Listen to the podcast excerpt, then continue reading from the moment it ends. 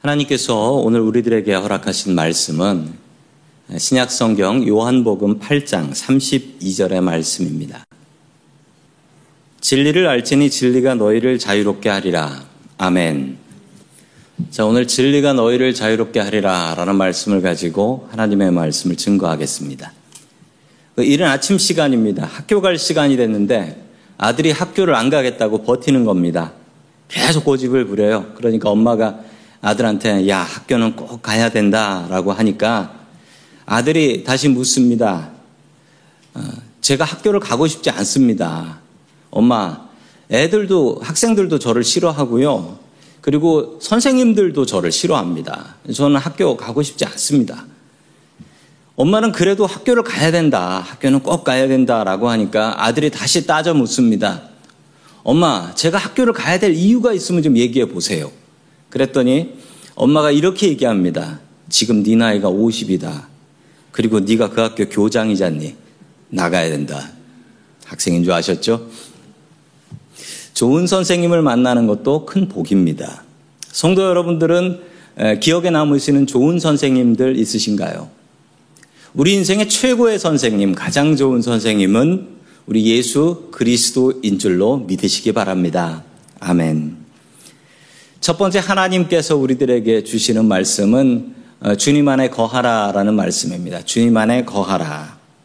자, 요한복음 8장 31절의 말씀 같이 봅니다. 시작. 그러므로 예수께서 자기를 믿는 유대인들에게 이르시되 너희가 내 아래 거하면 참으로 내 제자가 되고 아멘.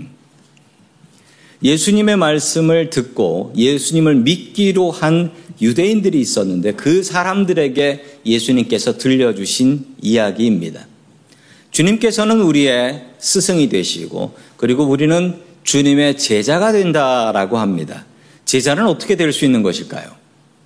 예수님 당시에 제자들을 보면 자기의 직업을 버리고 자기의 가족을 버리고 예수님을 따라갔습니다. 아, 우리에게 그렇게 하라 그러면 우리 중에 제자가 될 수 있는 사람은 몇 명이나 될까요? 오늘 주님께서는 이렇게 말씀하십니다. 제자가 되는 방법은 아주 어렵지 않고 쉽다. 그 방법은 무엇이냐? 내 말에 거하면, 내 말에 거하면. 제자가 되는 방법은 그냥 주님 안에 거하는 것입니다. 주님 말씀 안에 남아 있으면 주님의 제자가 된다라고 오늘 성경 말씀은 분명히 말씀하십니다. 예수님께서 분명히 그렇게 말씀하십니다. 예수님의 제자가 되려면 다른 방법이 아니라 주님 안에 살면, 주님 안에 거하면 주님의 제자가 된다. 오늘 우리가 불렀던 잠시 전에 불렀던 찬양처럼 나의 안에 거하라. 주님 안에 거하고 주님 안에 산다고 한다면 우리는 벌써 그분의 제자가 되어가고 있는 것입니다. 한국 사람들은 성격이 급합니다. 그래서 결과가 좀 빨리빨리 나오길 바라고 이 한국 사람들은 기도를 해도 주님 응답을 빨리 허락해 주시옵소서. 성격이 급합니다. 엘리베이터에 탔는 동양 사람이 탔는데 그 사람이 한국 사람인지 알아보려면 그 사람이 문이 닫히는데 열심히 닫는 걸 버튼을 누르고 있으면 그건 분명히 한국 사람이라는 거예요. 한국 사람들은 닫히는 버튼을 잘 눌러요. 예수 믿는 것은 이렇게 성격 급하면 잘 못 믿습니다. 우리가 기도한다고 하나님께서 바로바로 바로 응답을 주시지 않을 때가 너무 많거든요. 바로바로 바로 응답이 좀 왔으면 좋겠는데 응답이 못 받아서 어떤 분은 그 응답을 못 받아서 죽을 때까지 응답 못 받고 돌아가시는 분들도 계세요.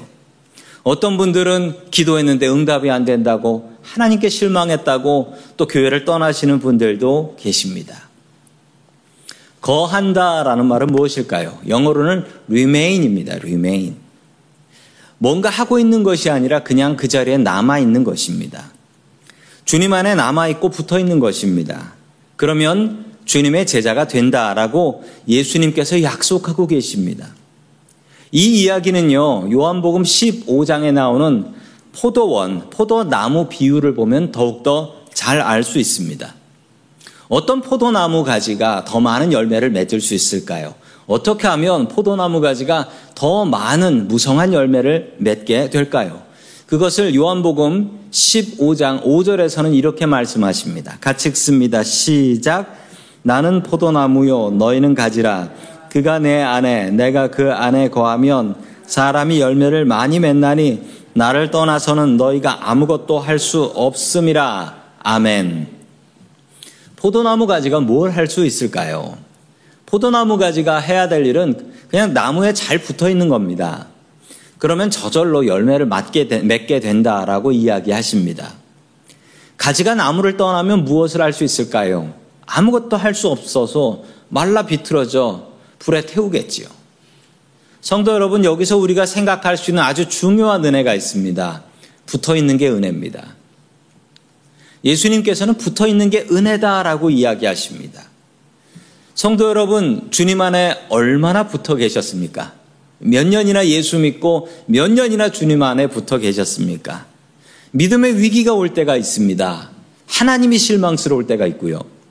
또한 예수 믿는 사람들, 성도들이 실망스러울 때가 있습니다. 그럴 때 우리가 기도해야 될 것은, 기대, 기억해야 될 것은 바로 붙어 있는 것이 은혜다라는 사실입니다. 우리가 예수 그리스도 안에 붙어 있는 것이 은혜입니다. 어, 지난 2주 전에 저희 교회 오셔서 말씀을 증거해 준 최혁수 목사님 기억하시지요? 최 목사님과 이런저런 이야기를 좀 나누면서 이 한국교회에서 오셨으니까 한국교회 상황을 이야기를 들었는데 어, 너무 마음이 아프더라고요. 한국 교회 상황이 코로나 기간 동안 너무나 안 좋아졌답니다. 뭐 전 세계에 있는 교회들이 다 안 좋아졌지만 특별히 한국 교회가 욕을 많이 먹는 것은 이 법도 안 지키고 이 코로나 걸려 가지고 지역 사회에 옮기는 정말 기생충 같은 집단들, 이렇게 욕을 먹고 그 욕 때문에 교회 안에 있는 성도들이 실망하고 교회를 많이 떠난다라는 이야기를 듣고 정말 마음이 많이 아팠습니다. 성도 여러분, 붙어 있는 것이 은혜입니다. 우리가 붙어 있어서 무엇을 하지 않고 있다 할지라도 주님께서는 말씀하십니다. 나의 안에 거하라. 그러면 언젠가 우리는 주님의 제자가 되고 많은 열매를 맺을 수 있는 기회를 주신다라는 사실입니다. 붙어 있지 않으면 그 기회 자체도 없어져 버리게 되는 것이지요. 믿음의 실망이 되고 또한 좌절이 되더라도 늘 주님 안에 붙어 있는 믿음의 사람들 될 수 있기를 주님의 이름으로 간절히 축원합니다. 아멘. 두 번째 하나님께서 우리들에게 주시는 말씀은 예수 그리스도가 진리다라는 사실입니다. 예수 그리스도가 진리다. 요한복음에는 여러 비유가 있습니다. 이것은 이것이다라는 비유인데 그 중에 진리라는 말이 나오면 그냥 예수 그리스도 이렇게 하시면 돼요. 요한복음은 그냥 그렇게 읽으시면 됩니다. 요즘 시대를 어떤 시대다라고 정의하냐면 뭐 여러 정의들이 있지만 그 중에 post truth라는 용어로 설명해 주시는 분들이 있습니다. 요즘 시대가 이게 후기 진리 시대다라는 건데 이게 무슨 얘기냐면요. 사람들이 진리를 찾고 진리를 믿는 게 아니고 자기가 믿고 싶은 것을 진리로 만든다라는 겁니다. 예를 들자면 이게 무슨 얘기냐면요. 온라인에 가짜 뉴스들이 많이 떠돌아 다니잖아요. 가짜 뉴스들이 많이 떠돌아 다니는데 그 가짜 뉴스들을 보면서 그것이 가짜라는 걸 압니다. 그런데 듣기 좋고 내 마음에 들면 그걸 그냥 진짜라고 믿어버리는 거예요. 이게 post truth라는 시대입니다. 성도 여러분, 요즘 정신 바짝 차리셔야지요. 지금 온라인에 세상에 돌아다니는 수많은 가짜 뉴스들이 있습니다. 정신 바짝 차리지 않으면 그 가짜 뉴스에 넘어가게 됩니다. 이런 시대에 우리는 어떻게 예수님을 믿고 살아야 할까요? 주님께서 주시는 말씀을 통해서 우리가 답을 찾아 나아가야 합니다. 자, 요한복음 8장 32절의 말씀 같이 봅니다. 시작. 진리를 알지니 진리가 너희를 자유롭게 하리라. 아멘. 제가 졸업한 대학교는 미션 스쿨이었습니다. 교훈이 뭐였냐면 저희 학교에 있었던 그 교훈입니다. 교훈 나오지요. 진리가 너희를 자유케 하리라. 라는 짧고 아주 간결하고 강력한 말씀이었습니다. 이 말씀을, 이 교훈을 보면서, 야, 참 좋은 말씀이 성경에 있네, 라고 생각하고, 사람들이 저 말씀의 뜻을 무엇이라고 생각하냐면, 많이 배우면, 진리를 많이 배우는 것을 생각하는 거예요. 자유롭게 살 수 있다.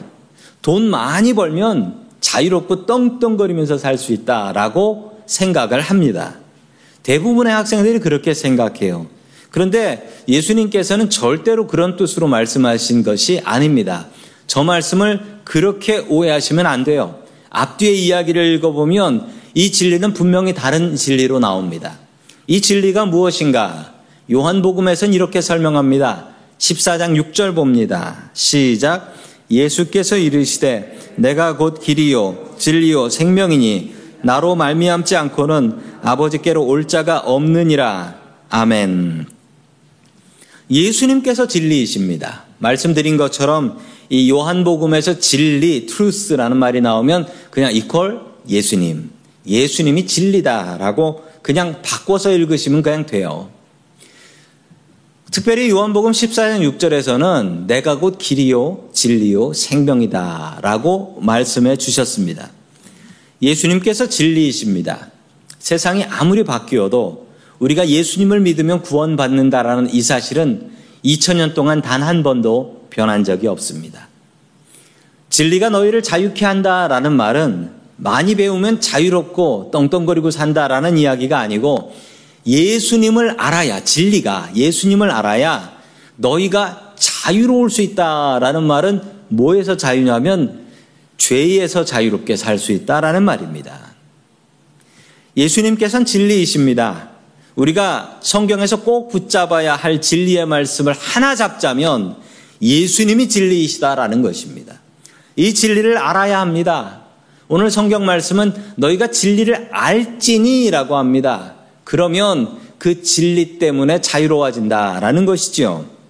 안다라는 말은요, 히브리 말로 이 안다라는 말은 다양한 뜻이 있습니다. 이 안다라는 말이 히브리 말로 야다라는 말인데 그 야다라는 말로 논문을 쓰신 분도 있어요. 신학 논문을 쓰신 그 정도로 이 야다라는 말은 뜻이 여러 가지가 있는데 그 중에 이 안다라는 뜻이 우리가 공부를 해서 배워서 안다라는 뜻이 아니고 이 안다라는 요 뜻은 안다 성경에 나오는 안다 이 야다라는 뜻은 몸이 몸으로 배우고 체험으로 배워서 안다. 이거 진짜 안다라는 거예요. 몸으로 배우고 체험으로 배워서 안다. 그렇게 아는 거는요. 성도 여러분 몸으로 아는 것은 잊혀지지가 않습니다. 우리가 어렸을 때부터 머리로 배운 것들은 많이 잊혀집니다. 그런데 몸으로 배운 게 있어요. 그건 잊혀지지가 않습니다. 예를 들자면 이런 것이죠. 수영하는 것을 한 번 배우면 그 사람은 언제나 물에 던져도 다시 수영해서 살아나옵니다. 자전거도 그렇습니다. 자전거 어렸을 적에 한 번 배우면 그거 영원히 안 잊어버립니다. 왜 그러는 줄 아세요? 몸으로 배웠으니까. 우리 머리보다 몸이 훨씬 더 똑똑합니다. 몸으로 배운 건 잊혀지지가 않습니다.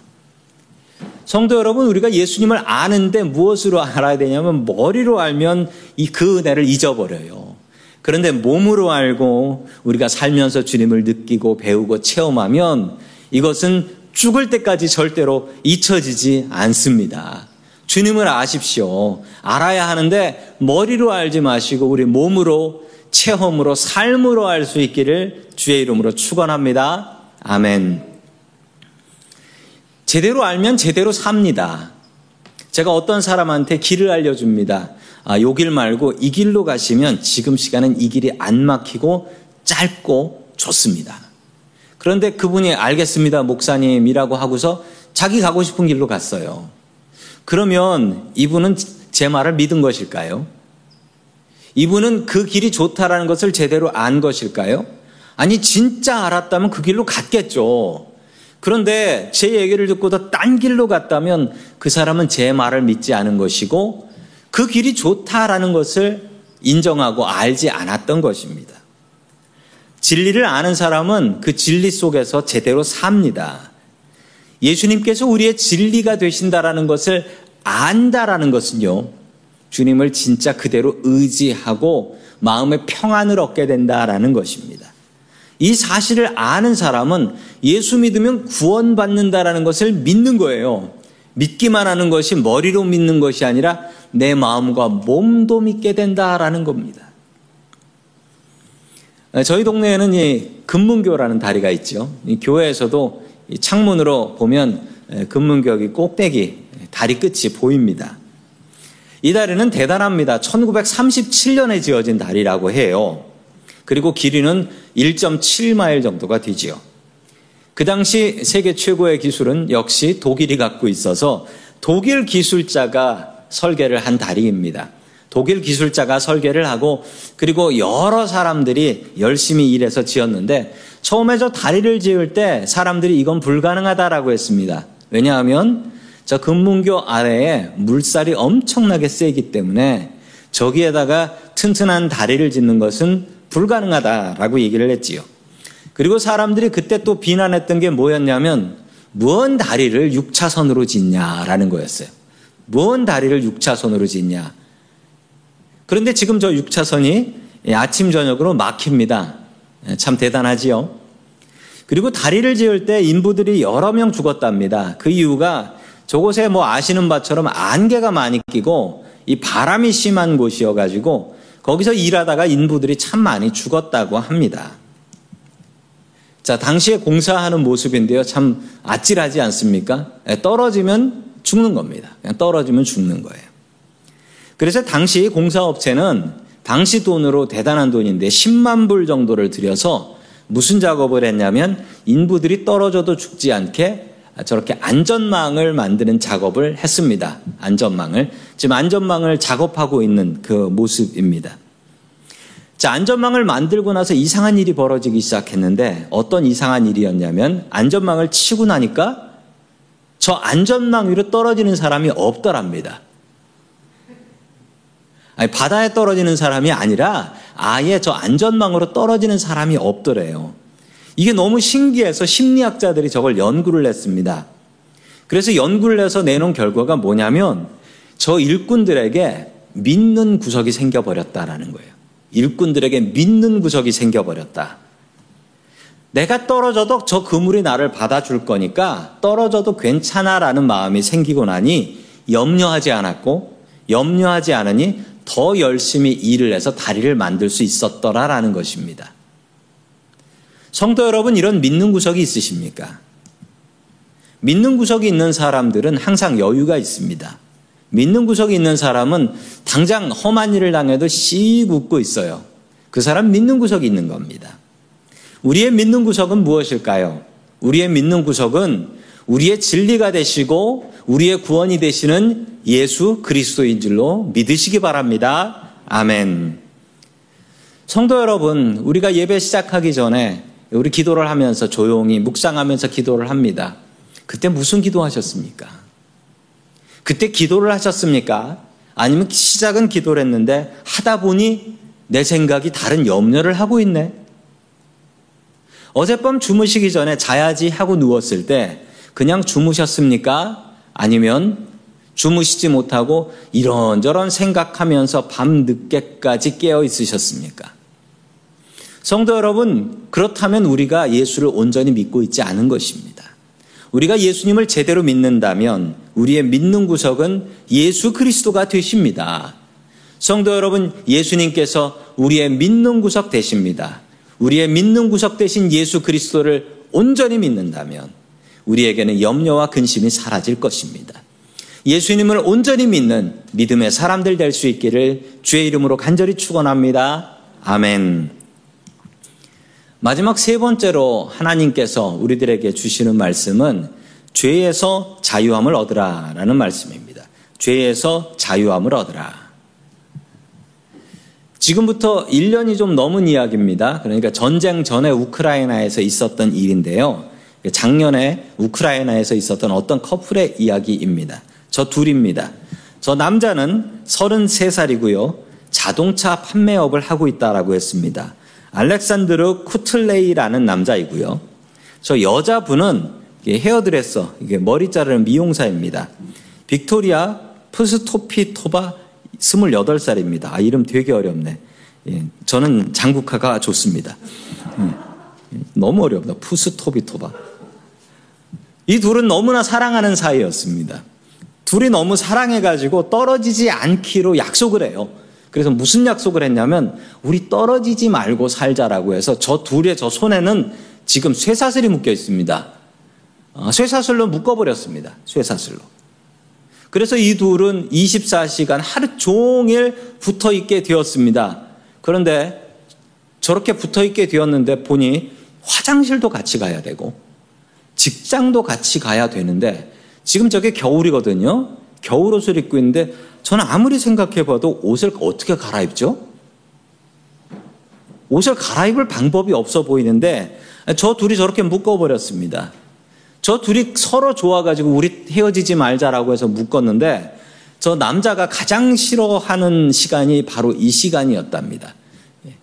여자가 헤어드레서이기 때문에 미용사이기 때문에 머리를 잘 해야 되는데 여자들이 거울 앞에서 저렇게 오래 서 있는 걸 볼, 보질 못했다는 거예요. 남자는 너무 저 시간이 괴로웠다라고 했습니다. 너무 좋아해서 서로 묻고 살았는데 끝내 이 둘은 결혼까지 약속을 했었는데 이렇게 묻고 살기 시작하면서 이제 남이 되는 게 낫겠다라고 생각해서 123일 만에 수갑을 풀었습니다. 얼마나 행복해 합니까? 얼마나 행복해요. 그래서 이제 깨닫게 된 겁니다. 사랑보다 중요한 게 있구나. 바로 그건 자유다라는 것을 알게 되었대요. 성도 여러분, 진리가 우리를 자유케 한다라고 합니다. 그런데 이 이야기, 이 아름다운 이야기를 들은 유대인들이 화를 냅니다. 화를 내면 뭐라고 이야기하냐면요. 33절의 말씀입니다. 시작. 그들이 대답하되 우리가 아브라함의 자손이라 남의 종이 된 적이 없거늘 어찌하여 우리가 자유롭게 되리라 하느냐. 아멘. 아, 이건 거짓말입니다. 유대인들이 화가 나가지고 아니 자유케 된다고? 우리가 종이 된 적이 없는데 무슨 자유야? 라고 이야기를 하는데 이게 거짓말입니다. 왜냐고요? 유대인들이 나라를 잃어버렸어요. 바벨론한테. 그리고서 나라가 500년 전에 없어졌습니다. 자, 그리고 식민지에 노예로 끌려갑니다. 자, 그리고 한 300년 전에는 그리스라는 나라한테 점, 점, 점령이 돼서 그리스의 식민지로 살았습니다. 노예였죠. 지금 당시에 그들은 로마의 노예로 살아가고 있습니다. 로마의 식민지예요. 이들은 나라를 빼앗기고 식민지로 살아가고 있었는데 아니 우리가 무슨 자유를 찾아? 우리가 지금 자유인인데 나라가 망했는데 그들에겐 자존심밖에 안 남아 있었던 것입니다. 성도 여러분, 우리는 자유인인가요? 겉으로 보면 우리는 자유롭게 사는 것 같습니다. 당장이라도 우리 비행기표 끊으면 전 세계 어디라도 갈 수 있는 자유로운 사람들이지요. 또 미국은 자유의 나라 아닙니까? 내가 무슨 옷을 입고 다니든 다른 사람이 무슨 옷을 입고 다니든 상관하지 않는 게 바로 미국입니다. 그런데 정말 우리는 자유로운 사람일까요? 예수 믿으면 자유로워지는 것입니까? 곰곰이 생각해 보면 우리가 교회 다니면 자유가 하나둘씩 사라집니다. 알고 계셨어요? 예수 믿으면 자유가 자꾸 사라져요. 교회 다니면 하라는 것 많고 하지 말라는 것 많고 우리들의 자유가 하나둘씩 사라집니다. 생각해 보세요. 지금 이 시간, 늦잠 잘 수 있는 시간, 성도님들은 이 자리에 나오셨지 않습니까? 늦잠 잘 수 있는 자유 하나가 사라져 버린 거예요. 우리의 자유가 예수를 믿으면서 하나둘씩 사라져 갑니다. 그런데 도대체 예수 안에 있는 자유, 우리가 예수를 믿으면 자유롭게 된다라는 말은 도대체 무슨 말일까요? 자, 우리 계속해서 34절의 말씀 같이 봅니다. 시작. 예수께서 대답하시되 진실로 진실로 너희에게 이르노니 죄를 범하는 자마다 죄의 종이라. 아멘. 바로 예수님께서 말씀하신 그 자유는 죄에서 자유를 얻는 것이었습니다. 우리는 죄를 짓고 삽니다. 이 죄는 단순히 세상에서 지켜야 될 법들을 지키는 것만 이야기하는 게 아닙니다. 주님께서 하라고 하신 일들이 있지요. 크게 하나님을 사랑하고 이웃을 사랑하라라고 하신 명령. 이것을 지키지 않는 것 죄입니다. 그런데 이 말씀대로 살아가는 것은 너무나 어렵습니다. 주님께서 하지 말라고 하신 일을 하는 것도 죄입니다. 십계명에 하지 말라고 하는 것 여러 개가 있지요. 아니 형제를 미워하기만 해도 살인한 거래요. 그렇게 생각하면 우리가 어떻게 죄에서 자유로울 수가 있겠습니까?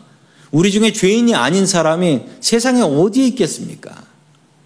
우리는 죄의 종으로 살 수밖에 없었습니다. 그러나 우리가 예수 그리스도를 믿기 시작하면 우리는 죄의 종이 아니라 주님의 자녀가 되는 줄로 믿습니다. 우리가 죄를 안 짓고 사는 것은 아닙니다. 그러나 답이 없는 죄책감에서는 해방될 수 있다라는 것입니다. 사탄이 가장 잘하는 것이 무엇인 줄 아십니까? 사탄의 특기는 사람 죄 짓게 하는 겁니다. 창세기 처음에 보면 사탄이 등장해서 했던 게 사람 죄 짓게 하는 겁니다. 사탄의 특기는 사람을 죄로 묶어버리는 겁니다. 그리고 사람들에게 죄책감을 주고 그 죄책감으로 스스로 자신을 학대하며 스스로 자신을 파괴하고 넘어지게 합니다. 사탄이 하는 일이에요. 내가 왜 그랬을까라는 죄책감에 시달려 보신 적이 있지요. 사탄이 주는 사탄이 주는 시험입니다. 사탄은 우리들에게 답 없는 죄책감을 주게 해요. 내가 그때 왜 그랬을까? 이건 후회가 아니고 우리에게 죄책감을 줘서 스스로를 학대하고 학대하게 합니다. 나는 쓸데없는 사람이야. 나는 정말 답 없는 사람이야. 왜 그랬을까? 성도 여러분, 죄책감은 필요합니다. 죄책감이 있어야 사람들이 죄를 안 짓고요. 우리가 죄를 지었기 때문에 더욱더 주님을 찾게 되는 것입니다. 그런데 우리가 죄에서 자유함을 얻는다라는 것이 무엇일까요? 잘못 생각하시면 우리가 예수 믿으면 마음대로 죄 다 지어도 예수님께서 다 용서해 주신다라는 말이 절대 아닙니다. 이게 죄에서 자유함을 얻는 게 아니에요. 죄에서 자유함을 얻는다라는 것은 우리가 죄를 짓고 그 죄책감 때문에 나를 학대하는 게 아니고 우리 주님 앞에 나온단 말입니다. 우리 주님 앞에 나와서 죄 용서함을 받고 그리고 용기를 얻어서 죄하고 싸울 수 있는 힘을 얻게 된다라는 것이 죄에서 자유함을 얻게 된다라는 거예요. 마음대로 마음 놓고 죄 져도 우리 주님께서 다 용서하신다라고 착각하지 마십시오. 착각하지 마세요. 진리가 너희를 자유케 하리라라는 말씀은 우리가 예수 믿으면 죄에서 자유로워져서 마음대로 죄 짓고 살 수 있다라는 말이 아닙니다. 주님께서 우리의 죄 용서함 주시기 때문에 예수 그리스도를 믿으면 그분의 보혈로 죄 용서함 받을 수 있기 때문에 죄를 지으면 주님 앞에 더욱더 나와서 용서함을 받고 죄하고 싸울 수 있게 되는 힘이 생긴다라는 말입니다. 주님 안에서 자유함 얻고 살아가십시오. 예수 그리스도를 온전히 믿으십시오. 그로 인해서 죄에서 자유함 얻고 살아갈 수 있는 저와 성도 여러분들 될 수 있기를 주의 이름으로 간절히 축원합니다. 아멘. 다 함께 기도 드리겠습니다. 우리에게 자유를 주시는 고마우신 하나님 아버지. 오늘도 주신 자유로 이 자리에 나와서 주님께 예배하게 하시니 감사드립니다. 항상 주님 안에 거할 수 있게 하여 주시옵소서. 우리의 믿음에 실망과 좌절이 다가올 때가 있습니다. 그때도 주님을 온전히 의지하며 주님 안에 머무를 수 있게 도와주시옵소서. 예수 그리스도가 우리의 삶의 진리이신 줄 믿습니다. 흔들리는 세상 속에서 흔들리지 않는 진리의 말씀을 굳게 붙잡을 수 있게 도와주시옵소서. 주님, 우리들의 마음 속에 답 없는 죄책감으로부터 해방될 수 있게 도와주시옵소서. 주님께 나와 죄 용서함 받을 수 있게 도와주옵소서. 우리의 삶의 진리이신 예수 그리스도의 이름으로 기도드립니다. 아멘.